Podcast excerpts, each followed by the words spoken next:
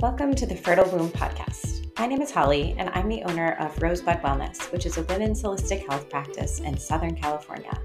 In my practice, I use acupuncture, yoni steaming, abdominal massage, and the fertility awareness method to support women on their conception journey. In this podcast, I will be sharing about some of the practices and tools that I use in my practice, and also will be interviewing women about their own personal fertility journey, as well as other professionals in the fertility space. Thanks so much for listening. Please enjoy. If you're actively trying to conceive right now or will be sometime in the next couple of years, then I have a very exciting offering for you. So, I have a self study course which is called Conscious Conception with Fertility Awareness.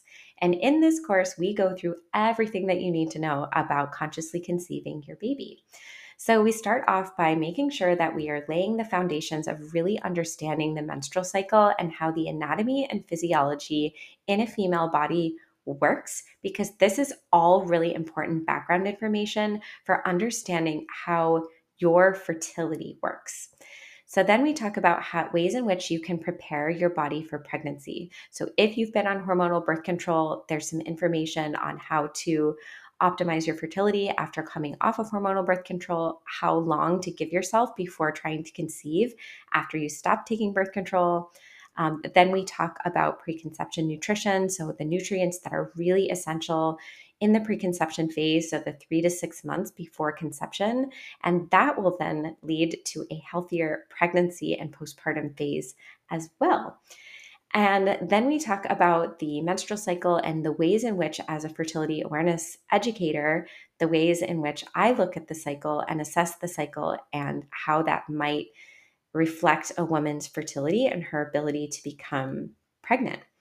We talk a lot about the diet and lifestyle methods to incorporate in order to have healthy hormones and more optimal fertility. And then, of course, we break down all of the aspects of the fertility awareness method in a really specific way. So, I am going to teach you how to track and chart all of the aspects of fertility awareness, which include basal body temperature, cervical mucus, and cervical position, in a really, really specific organized way so that you make sure that you're getting the most accurate information every single cycle. And then we make sure that you really understand how to identify when and if you are ovulating with the cross check method, which means that you're comparing basal body temperature to cervical mucus, and it's all described in that lesson. And then we bring everything together in order to get it all onto a chart. So I provide you in the course with a template that you can put into the app that I recommend. And that will help you to make sure that you get all of the information that you have been taught into your actual actual chart. So it's not that you're just theoretically collecting all of this data and then just kind of having it in the back of your mind and then probably forgetting about it. You're putting everything down onto your chart so that you can then analyze it at the end of that cycle. And then we talk about ways to optimize your chances of conception. So, timing is really important, sperm and egg quality are also really important, and then also other ways that you can optimize your fertility outside of just the fertility awareness method and supplementation and diet and lifestyle. Um, some of the holistic treatment modalities that I offer, for example. So, acupuncture, abdominal massage, and uh, yoni steaming, moxibustion, Chinese herbal medicine. These are all things that I share about and then I also provide you with links of ways that you can find a provider in your area if you are not local to me. And it may seem a little strange, but I also include a module on the postpartum phase in this course. And the reason for that is because after you have your baby, a lot of women just don't even really think about the fertility awareness method or that they could possibly apply it in this time period. And so it's definitely really important postpartum for assessing your overall health and your fertility. So as your fertility is returning, then, you know, being able to prevent pregnancy for a period of time, either for spacing children or potentially for not having any more children, depending on your goals. Um, and then there is a module about preventing pregnancy. And the reason for that is because many women will be interested in stopping hormonal birth control you know, a year or two before they are actually ready to conceive. And that's actually a really good thing and uh, really great for your body. And so there will be a period of time where you need to prevent pregnancy in another way. So I like to teach women about that as part of the conception course. And then also, as I mentioned before, it's possible that you will want to know about pregnancy prevention after you have a baby um, to space children or to be done having children. So that is everything that's in the course. There's a link to join the course in the show notes of this episode. There's also information on my Instagram at rosebud underscore wellness. You can find links to that. And I also have my mentorship as well, which in the course is included in that as well, um, as well as a lot of one-on-one additional sessions with me. And as part of the course, you do get one uh, one-on-one session with me where you can pick my brain before you start or um, after you are done or sometime in the middle. All right. Welcome back, everybody, to the Womb Wisdom Podcast. I am here today with Laura Currens. And um, she is a pelvic floor physical therapist, and she is local to me. We live in the same town, which is super fun. And so, welcome to you, Laura. Yeah, thanks for having me. My pleasure. Excited to be here. Yeah, so I'd love for you to share about the trajectory of what got you interested in working specifically in pelvic floor PT. Um, I'm imagining there's a personal story in there. So yeah, so I got into pelvic health after having my babies. I have a four and six year old. I was a very sports orthopedic therapist, and then I got into pelvic floor after having my own issues, which I think is typical for a lot of pelvic health therapists. But you all of a sudden feel not like yourself. You have pain you feel like your insides are falling out or you're having leakage, whatever's going on. Um, tailbone pain, those were kind of my my problems, but I was determined to fix myself. And then I became really, really, really passionate and um, have just loved working with pregnancy, postpartum, and super passionate in helping women just feel like themselves again after having babies. Awesome. So was it after your first daughter that you started having issues or after the second one? Yeah, so definitely after my first. I actually did fine after my second because I think I had, you know, figured out my own issues, but I realized I had issues probably all through my 20s and I just had no idea. I had urinary urgency and I just thought I had a small bladder Mm. I was peeing all the time. I had a really hard snowboarding fall, which I contribute to probably where those issues started. Mm-hmm. Um, I definitely had pelvic floor tension. I just had no idea. Mm. I just thought I had hip pain, SI joint pain. Um, I could have sworn I had a labral tear in my hip. I had no idea, but it, I tried to treat all those things orthopedically and never got anywhere. And then I've com- like completely fixed all those things getting into the pelvic floor. Um, so it's definitely, like I said, I think I've had issues for a long, long time and then I think childbirth just yeah was right. just a lot. yeah. So did you have you had a vaginal birth with both of them? Yeah, I had two vaginal births um, with my babies. I so I just got into it, you know, like I said, fixing my own issues and really made me passionate. And I realized how many people have these issues, even pre kids um, through their 20s.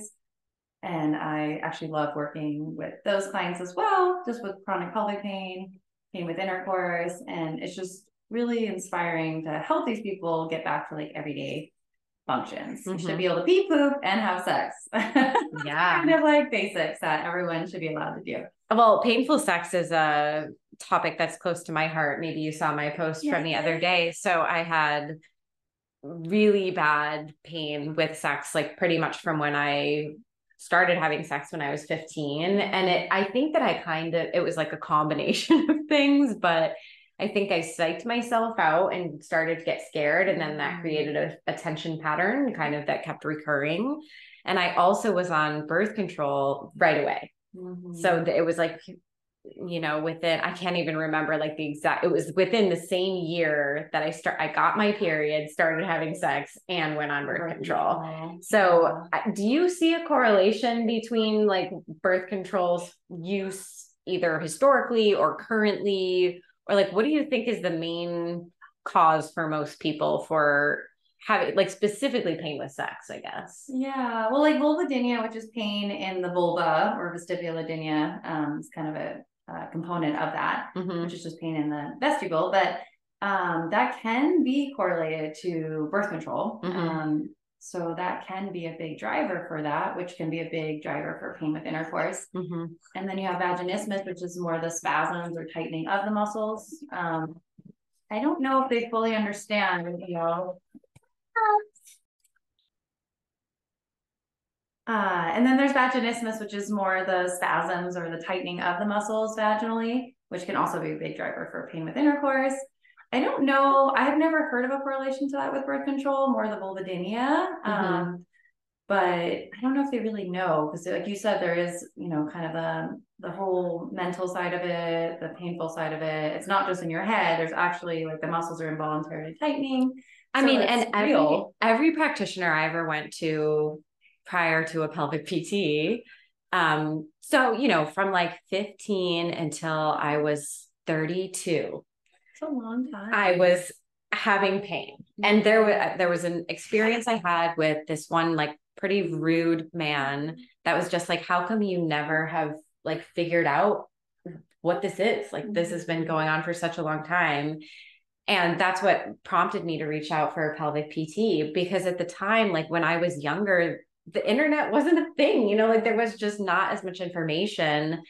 And so every gynecologist I had gone to would always tell me to like have a glass of wine or take a muscle relaxer or like just relax or whatever. Or like it would be like oh have you been sexually abused? And and it made me feel like it was all in my head. It's like there's no reason for this to be happening other than that i'm like doing something wrong so but what i've learned about birth control in particular is that it can shrink your vaginal opening and also your clitoris and so Mhm. everything is just less pleasurable which was totally my experience on birth Mhm. control did were you ever on birth control I was, yeah, for a long time. And then I was just over it. yeah And I was like, I'm, you know, just gonna stop. I was over it. yeah did you Um, have any issues after you stopped taking it I didn't actually. I didn't really either. There's so many um people that have these like really gnarly side effects with Yeah. coming off of it. But No, I felt great coming out. yeah, Opposite, I felt amazing. And then, you know, I didn't have any issues having my babies, luckily. yeah, But, you know, everyone's a spectrum. But it is like the things you hear with women health related things are really horrible. hmm You know, a lot of women just get tested for STD, STDs like a million times. And they're like, I promise I'm not dirty. Like I get this all the time. And, you know, because they've been told like, well, let's test you for this. Let's test you for this. And I'm like, I've freaking been tested for all these STDs, you know, Mhm. the cause for pain. And it's really sad.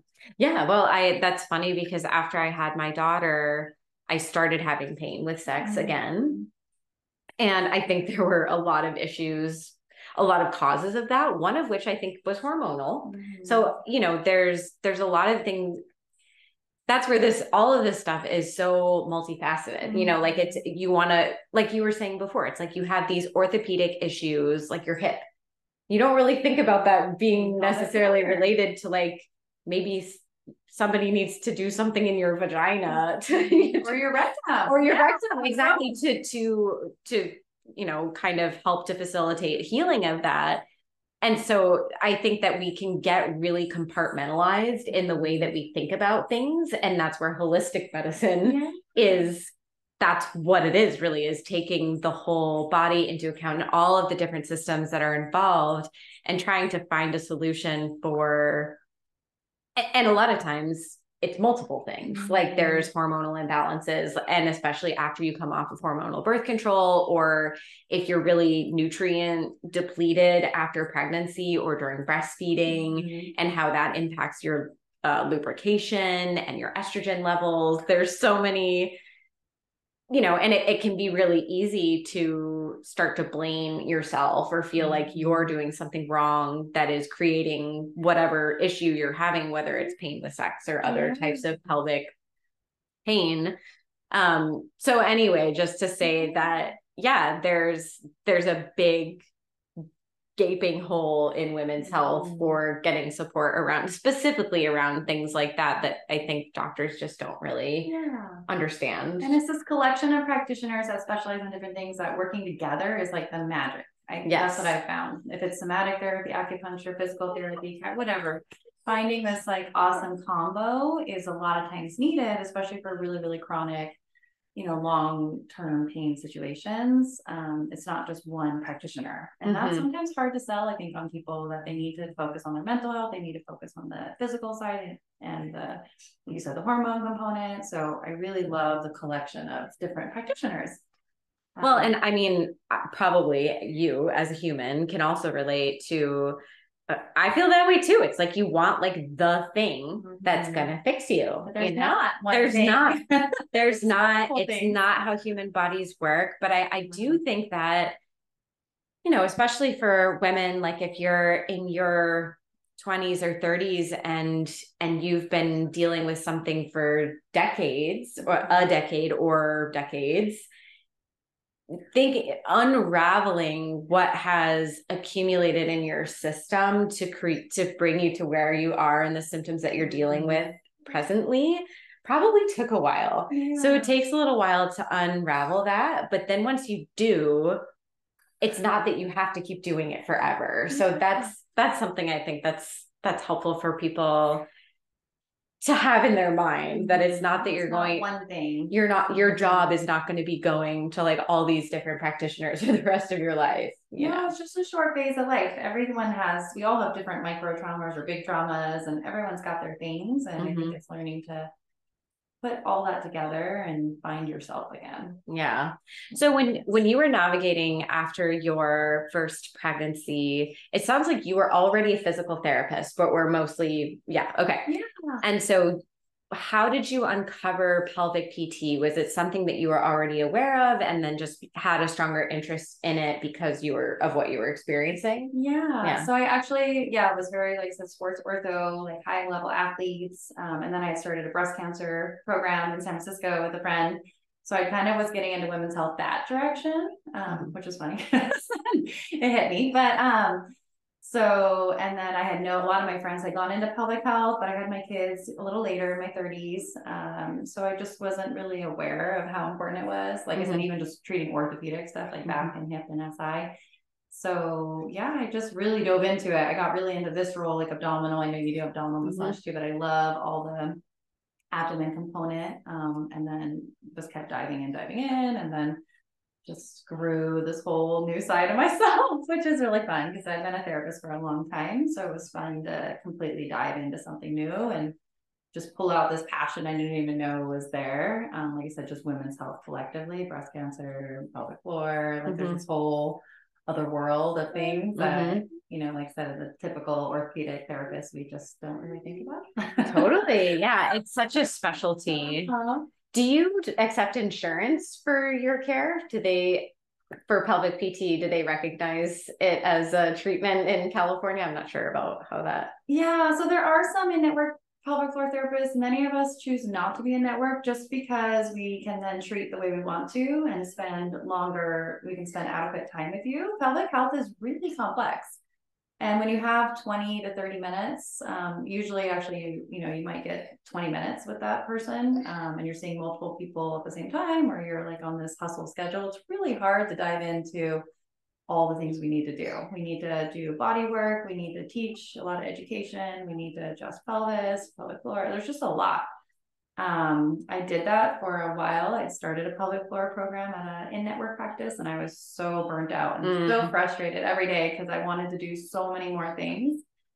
And I was just feeling like I wasn't getting people where I wanted to get them, which is like 100% resolution, not 70%. percent mm-hmm. and I was just finding I wasn't able to do that. So it took me a long time to come to the conclusion that I needed to just create my own practice where I could treat the way I wanted to, I wasn't getting reviews every year, like you spend too much time with your patients or running late. Every year I was getting that. Um, so sorry, I care about people. Just, I was just like, well, this I'm not gonna change, this is just the way I treat. But it was yeah. burning me out, honestly, too, because I was rushing, you don't have time to go to the bathroom, I'm running late all day long, you're mm-hmm. seeing 15 people a day plus.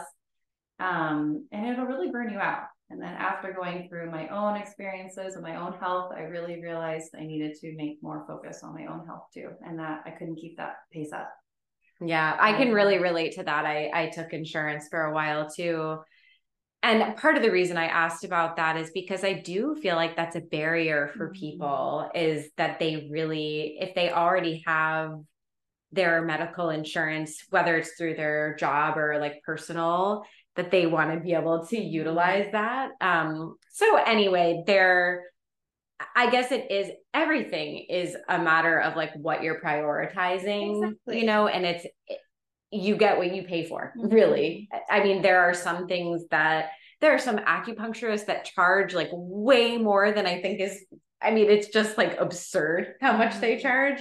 So there's like that side of things. Then there's also like, you know, uh, people that take insurance are probably really burnt out and they're Mhm. seeing a lot of people and they don't, they're not able to spend as much time Yeah. with you. And it can be worth, if that's the only option you have, it would be better Exactly. To like at least get some pelvic care, but to also know the difference between Mhm. the diff- the options of what's available and what you will be rec- the kind of care that you'll be receiving. I recommend if some it is just not financially feasible for everyone. I totally respect that, and I will refer in network all the time. Mhm. But I do that too. I think it's important to understand the difference, and I think a lot of people do have the finances. You know, we spend money on our hair, we our wedding dress, our weddings. Like everyone spends money. Mhm. It's just looking at your health as a top priority. Mhm. And that I took me a long time to really honestly for myself too until I had my own medical drama. And then I was like, you know, I'm putting nutrition, I'm putting everything else on a top priority for myself. And I started paying out of pocket for a lot of my own things Mhm. because I needed the care and I wanted to get better and I didn't want to go, you know,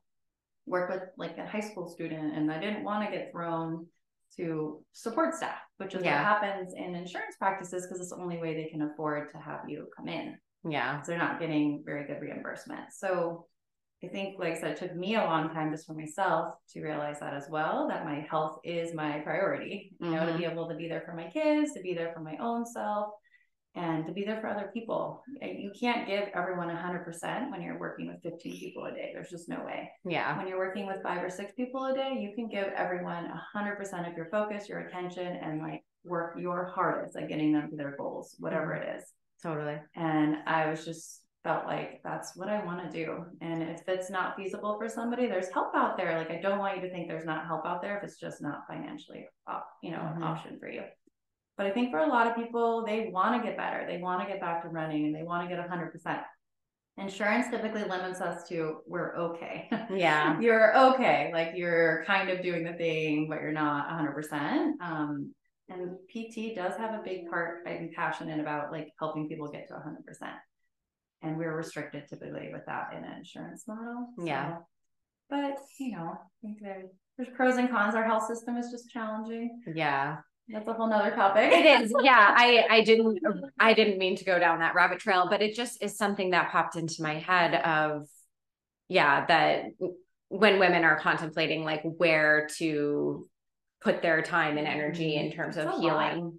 yeah. and a lot of people don't know about pelvic floor PT and how, and in other countries, I'm not exactly sure where, but it is just kind of a standard of Mhm. postpartum care for I women. France, Europe, you get like a certain amount of visits postpartum every Yeah. woman, which is amazing. And that's what everyone should get. Because if we fix problems early on, they don't become these long, decade long issues. Like if I had seek help when I had my first fall on my tailbone, I would never have felt like I would have dealt with all the stuff I dealt with, Totally. which yeah. is really traumatic. Mm-hmm. You know, so if we fix things right away, it's so much better. I'm sure you find that too. If you can treat things Yeah. more acutely or more efficiently, then Mhm. it doesn't become these long chronic. Totally. Then the mental side of it, you know, there's just so many things that play into Yeah. pain and dysfunction. Totally. So So what were um you mentioned some of the symptoms that you were experiencing, but maybe if you can just run through the, your what you were personally experiencing. And then also maybe how you structured um with receiving care yourself. Like were you going every week? Is it like going a few times a week and then you titrate it down? Do you do exercises at home? Like how does all of that work Um, yeah, for myself, I was just dealing with severe tailbone pain and I'm I never really got diagnosed. My doctors weren't really helpful, but I'm confident I was having a prolapse as well because I literally felt like my insides were falling out. oh And I was, vaginal or um, that uh rectally. okay Um, and then hemorrhoids, anal fissures, like it was a whole drama. And I'm think, you know, I think it was all connected. But um I was just in so much pain. I mean, it was debilitating. I couldn't function. And then I had gone to a course and I had to drive to LA. And um, the therapist was like, You need internal work, like, you need internal rectal work. And I couldn't find anyone. So I had talked a coworker into doing a manipulation on me um, with both of our knowledge. And um, not even joking, was like 95% improvement in one visit. So tailbone pain, when it is actually like a tightness situation, it can also be hypermobile, which is much more challenging. But when it is truly just like a positional issue, um, I find like people can get like 90, 95% relief in like one visit or two visits. It's like amazing. Hmm. Um, but then you still have to unravel all the other issues, like, you know, the bearing down. Like, there's still a lot of other issues that need to come with it. And that took me a long time just working through myself. Like, how am I exercising? Am I pushing? And how am I? Um, so, but there's a lot to it. Um, but really becoming body aware is like a passion of mine. Like teaching people lifelong skills. So you, it's not just like, what are you doing? Like, we don't want to just fix you now. We want to fix you for the long term. Because once you hit menopause or perimenopause, things get weaker. And if you're bearing down all the time and pushing, which a lot of us do, you're just going to set yourself up. You mean pushing issues. like when you have a bowel movement or? Yeah, a lot of us kind of strain, clench. A lot of us clench our abdominals, our butt muscles. And what we create is this like bear down. So we're pushing down on our, on our vaginal tissues. Mm-hmm. And when you're chronically doing that, um, you're going to lead to more prolapse issues. You're going to lead to more pain. Muscles are going to tighten up around that area because you're like kind of pushing. It's kind of this weird battle. Mm-hmm. so, yeah um, if you teach people how to be aware of those things, I find it can be a game changer, like just long term health. Mm-hmm. You know, no matter what age you are. Yeah. You know, pre kids, post kids, menopause, perimenopause. Um, so that I found was a really, really big game changer for me. Because once you start paying attention and you realize you're constantly clenching and you're constantly bearing down, you're like, no wonder my tailbone hurts, or no wonder my pelvic floor is staying tense because I'm force, you know, I'm putting this extra force all the time. Mm-hmm. Um, and then that leads to incontinence. And so, yeah, I struggled with my own incontinence for a long time too. Was it um, mostly like stress, like when you were jumping or coughing? Yeah, or, definitely yeah. stress incontinence. Um, I still do intermittently, but I've got it like I'd say completely managed unless I have like, you know, have a cold and I'm coughing a lot or mm-hmm. something. So I think it's just important to know that there's help out there for all these things, and you just don't want to make it like your new norm. Mm-hmm, totally. like, there's so many. need to make all these things like tailbone pain. I can't tell you how many people are like, "What tailbone pain for a decade? It's just part of me." I'm like, "Well, why you have mm-hmm. the tailbone pain? like, you don't need to just live with that." Well, and I think the urinary incontinence is probably one of the most common postpartum that women just mm-hmm. like joke about. You know, like, "Oh, when I sneeze, I pee," or like, mm-hmm. you know yeah, that uh, women will just wear a pad yeah, or something all the time. The rest of their life. Yeah. Like, that's not cool. Who wants to wear around? I mean, that's not good no. for your vulvar health either. Your no. tissue health is to yeah. pad there. Um, so, you know, like I said, is your is prioritizing your health. If these are things you find are important to you and you want to be able to run jump, which was really important to me. Um, I prioritized all that. Yeah. And then so when when you were you going to see somebody or because you have this training you were doing it to yourself? I was kind of working on myself once I started to learn things. Um, and then, I mean, honestly, I didn't need that much internal work. And a lot of people don't. I think that's sometimes a barrier too, is because people are terrified that you're just going to be up there vagina and your rectum. Yeah but it's not something you like always need to do long term. Like I only really had rectal work twice. Mm-hmm. And then vaginally, when I took a course, you know, somebody would work on something and I would be like, whoa, that was a huge difference. But like in general, like it was really more, like I said, learning my body, learning my um, posture corrections, like weird things we do in every life, day life is a lot of times the biggest part. Um, Are there any like sorry if I'm interrupting no. you, but I was like, oh, what about like, um, there's a few things that I've learned over the years, but if there's anything that you can share about some like common misalignments or posture issues yeah. that you see, like with, you know, we're all like driving and on our computers and looking at the phone, like, are there are there things that like maybe you could share that people can be aware of across the board or is it kind of more individualized? No there's huge things. Leaning okay. backwards not mm-hmm. getting out of those pregnancy postures and a lot of us just do it anyway um, is huge because your pelvic floor can't function as well when you're constantly leaning back and your weight's on your heels. We want to have our weight in our arches. Um, that would be my number one. Number two would be rib flare Mm-hmm. Um, can't see that. ribs popping out. Um, are you they like sticking out? Same thing, kind of leading to that leaning, uh, leaning back. We can't function as well when we're in those positions. So those are the number two things I always correct on people first. Like even just right when I meet you, mm-hmm. like let's get you here, let's fix your ribs, and then honestly, that can be huge for people. For especially incontinence and such. Yeah i was struggling with um, stress incontinence um, when i sought out a pelvic pt i've done pelvic pt a few times throughout my life but the most recent time was after my daughter was born and i was having some stress incontinence and i went to a trampoline park mm-hmm. and i like immediately was about to pee my That's pants. and i was like okay i guess i need to look into this and because it hadn't really it would be just like randomly but then when i was doing this jumping then yeah i was like okay i got to look into something. And i would say that like probably 75% of the issue was gone just by fixing my posture with I'm not the things that you yeah. just mentioned. Like yeah. literally those two and not clenching. That would be number three. Okay. But not clenching your butt and your upper abs. But okay those three things will literally take away most people, majority of people's symptoms. And then what's hard is sometimes that residual, because then, like I said, we're talking about more fine detail things. Mm-hmm. But those three things would be my top three things. So not clenching your butt and your abs, not leaning back, and checking your rib position. Yeah, those would be my top three. Yeah, cool. Yeah, yeah. those are really helpful. and then, so I guess maybe you can tell us about like if a woman comes to see you what's like your favorite time that they would come to see you? Is it during pregnancy or i mean probably before that. But yeah maybe you can just talk about like how it it can be most useful in the sort of perinatal time for women to maybe like prevent some issues postpartum mm-hmm. if they're working on it during pregnancy or you know yeah. anything you want to share about that it kind of depends on who who is because i do love to work with chronic pelvic pain as well which would be a lot of times it's like early 20s mm-hmm. um like what you said like pain with intercourse and such and endometriosis and those things and uh, interstitial cystitis that's a lot of times like younger 20s but pregnancy related I love to see people it, during pregnancy because if we can correct bad habits during pregnancy and teach you how to push better and um, and like you said, with acu- like all the other things, we can help prevent so many issues, or at least decrease our chances of issues arising during childbirth. So less tearing risk, less stress on our pelvic floor, just different habits. And if we can change those postural things, so it doesn't become, like I said, these long-standing issues. Um, so really, like pregnancy is wonderful.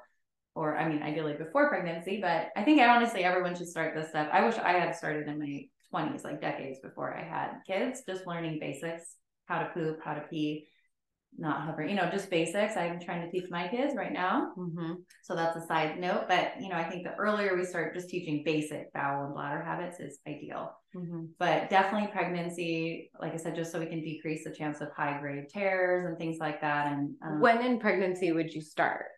I like to start as early as possible. You know, usually if there's any pain coming up, we'll start um anywhere from you know anytime um so there's no like first trimester stay away? No because there's always some things we do. We don't do internal work during the first trimester just because nobody wants any liability risk. Totally there's not a risk but you know nobody wants to be connected to anything. Mm-hmm. but other than that you know we'll manage anything that comes up um if it's pubic pain, which is really common. Um, we can get on top of that stuff. I mean, usually in two visits, I feel like people are like so much better. Mm-hmm. And then we might space it out to like, you know, every three or four weeks and then, you know, manage anything that comes up. So, and then definitely for labor prep at the end and then early postpartum. So. Um, and then postpartum, how soon would you recommend? Um, we like to start at uh, six six weeks, um, or whenever you're cleared by your medical provider, because it gives us the ability to um, just start, like I said, good habits. Check your abdominals. How are things coming back together? What is your pelvic floor doing? Are you doing any bad habits that's gonna make prolapse or anything weakened worse? So we can start all that early on. So yeah. And then yeah, do you usually recommend that people do like a series of sessions and then take a break or and yeah, how do you structure it? Is it like a once a week kind of thing or yeah, usually we like once a week. Um for I would say for postpartum if everything's going pretty smooth, it might only be, you know, 5 or 6 visits. If there's more complexity, it could be more like once a week um, for six to eight weeks, and then maybe we space it out every three or four weeks after that if, when things are managing. But symptoms usually decrease in you know three visits, three to five visits, but the problem isn't always gone. Mm-hmm. And we, like I said, we don't want fifty percent improvement, and then it comes back. Mm-hmm. So sometimes, like I said, habits can take three months or more to change. Like bad habits you might have been doing for decades and decades and decades. So. Mm-hmm it might need to get spaced out, you know, as things and people are going to have flare ups and things like that. Mm-hmm. So the mm-hmm. quicker we can jump on it, the better. But in general, I would say like if things are going pretty smooth postpartum, I mean, it might be like five or six visits. But, mm-hmm. you know, in the grand scheme of things, it's really not that much if you can learn, like I said, lifelong skills. That's kind of how I look at it. Mm-hmm. Well, and most, I don't know how you feel about this, but most people that work in the postpartum realm one of the things I think a lot of moms don't think about is that you can bring your baby with you. Oh, yeah. So I did. I, my daughter pretty much always came with me because I I do feel like for moms that can be a huge barrier of like who do I want to leave my kid with? Do is it worth it to like pay for childcare just for me to go like do this thing for myself and then pay more on top of that? So yeah, anybody no, I love we I have so many babies. Um you know, some people bring their their partner or a friend to watch their child while they're in their session, whatever somebody's comfort level is. I've had everything from babies, toddlers, kids. Um, it's not a problem at all. We work around, and honestly, that's real life. So. Mm-hmm. Carrying your baby, like I said, and working on um, positional things is all part of it. So, um, yeah, we definitely don't want that to be a barrier. Yeah. As well. Yeah. So, Okay. Yeah. Well, any anything else that you'd like to share that I haven't asked you about? Yeah. Um, well, I'm a breast cancer survivor, so I had postpartum breast cancer, so that's another topic. But I am I just think it's important to be checking your body for changes. So there is something pregnancy associated breast cancer, which is getting breast cancer during pregnancy or in the first year postpartum. My daughter was 10 months old, so I was kind of towards the end of that. But checking for clogged milk ducts, um, chronic mastitis, kind of like a, you know, an itchy sensation, nerve stuff, changes to the texture of your breast. But I think it's just really important that we're paying attention to our body. Most of us are pretty in tune with our body when we're breastfeeding, but we don't think of, you know, small little rare things. It's not a lot of people, but there is a big chunk of us out there that fall in this category. I've never heard of that before. Yeah. It's because of the high estrogen levels during pregnancy or they what is that? No. Um, I mean, there's a lot of changes happening in your breast. So if there's one bad cell in there, you know, your breast is rapidly dividing. It's not really like a, they don't really fully understand it. Yeah. It's just called, you know, so it's just this classification of breast cancer. It's typically, I think the median age group is, I think I saw 34.9. I was 35 when that mm-hmm. happened to me with my second. Um, and there's a few risk factors having your child later, but really, I, you know, I didn't have breast cancer in my family. So I would just say it's important to make sure you're monitoring your breasts. And when you have clogged ducts that aren't going away, or like I said, this chronic mastitis, those are two risk factors that maybe there's something else going on. So not to scare anyone, like I said, it is rare, but it tends to be more aggressive cancers, and you really want to be on it and get treatment. Yeah. So, Thank you um, for sharing yeah. about that. I had forgotten that part of your story, so I appreciate you bringing that in. Yeah. Um, so, yeah. So I'm talking about hormone changes. It yeah. changes all your hormones when you go through all that. So yeah, um, working with acupuncture. Actually, I started doing that actually recently. Um, just trying a few sessions because uh, I had chemo and all those things, but. I think, like I said, working acupuncture and hormones can be a because it does affect your hormones when you go through chemo or hormone blockers and all these treatments. So, mm-hmm. yeah. So just keeping an eye out for your body. Yeah. Yeah. pelvic health wise, breast health, um, you know, all those things I think is really important. Yeah, it, I mean, I don't, I think everybody's experience is a little bit different, but I know for me, my daughter's nursing right now, for those of you that don't see us, but like your body kind of doesn't feel like your own anymore. You know, Mm-hmm. it feels kind of, it can, I definitely have moments where I feel kind of disconnected um, from my body being mine. So it's, it's just so important to, yeah, take time, take pockets of time whenever you can to drop into your body and feel Mhm. around and see what's going on. Yeah. Yeah. Yeah. So yeah, just a small little clogged duct. And then I fell in every little small tiny category after that, like I said, which you wouldn't expect for your life. Mm. But it does positive note is it does make you look at your own life and realize what's important to you. And uh, like I said, your health Mhm. is really important and your kids and your family and your, you know, your own goals. So Yeah. I think not losing yourself as a mom and just sucking up all these terrible symptoms is not necessary. You can feel like yourself and feel like a human too. And be a Uh, good mom. And be a good mom. so all those things. Um, so I'd love for you to share about where people can find you um, on Instagram, social media, in person, all that stuff. Yeah, so my company is Dynamic Flow Physical Therapy. I'm located in Ventura, California, and then do some home visits in Ojai as well, uh, since I live up towards here. But you can find me at dynamicflowpt.com or my Instagram social media is Dynamic Flow Physical Therapy. Um, and I try to share a lot of helpful tips and all the things to help you, you know, give out free resources. I like to do workshops. So I definitely like to get really involved in the community because I do understand the cost can be prohibitive for people. So that's kind of my part and it's important to me is to try to share and just, like I said, educate everyone. So Awesome. Well, thank you so much for being here today. yeah, thank you.